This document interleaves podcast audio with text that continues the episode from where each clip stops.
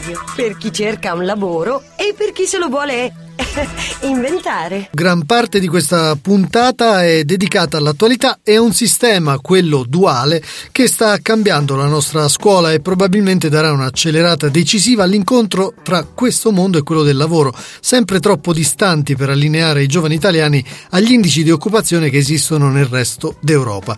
Per inquadrare lo scenario che si sta profilando, abbiamo chiesto al nostro super esperto del lavoro Paolo Iacci, che è manager di impresa e psicologo del lavoro, presidente presidente di ECA Italia, una società che fornisce servizi e consulenza nella gestione del personale in mobilità internazionale e docente di comunicazione d'impresa all'Università Statale di Milano, di darci una sua opinione rispetto al disallineamento sempre evidente tra domanda e offerta di lavoro il gap tra competenze del singolo, competenze offerte dal sistema formativo pubblico e competenze richieste dalle imprese, soprattutto per via dell'innovazione tecnologica, tenderà ad aumentare.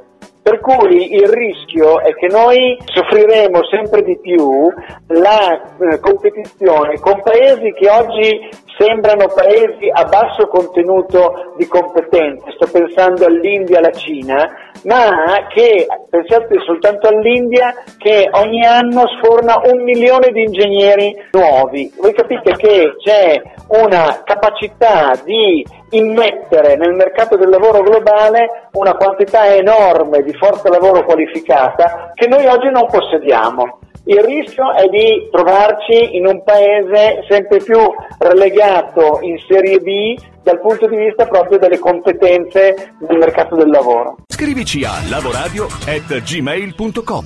Lasciati contagiare. Lavoradio, energia positiva.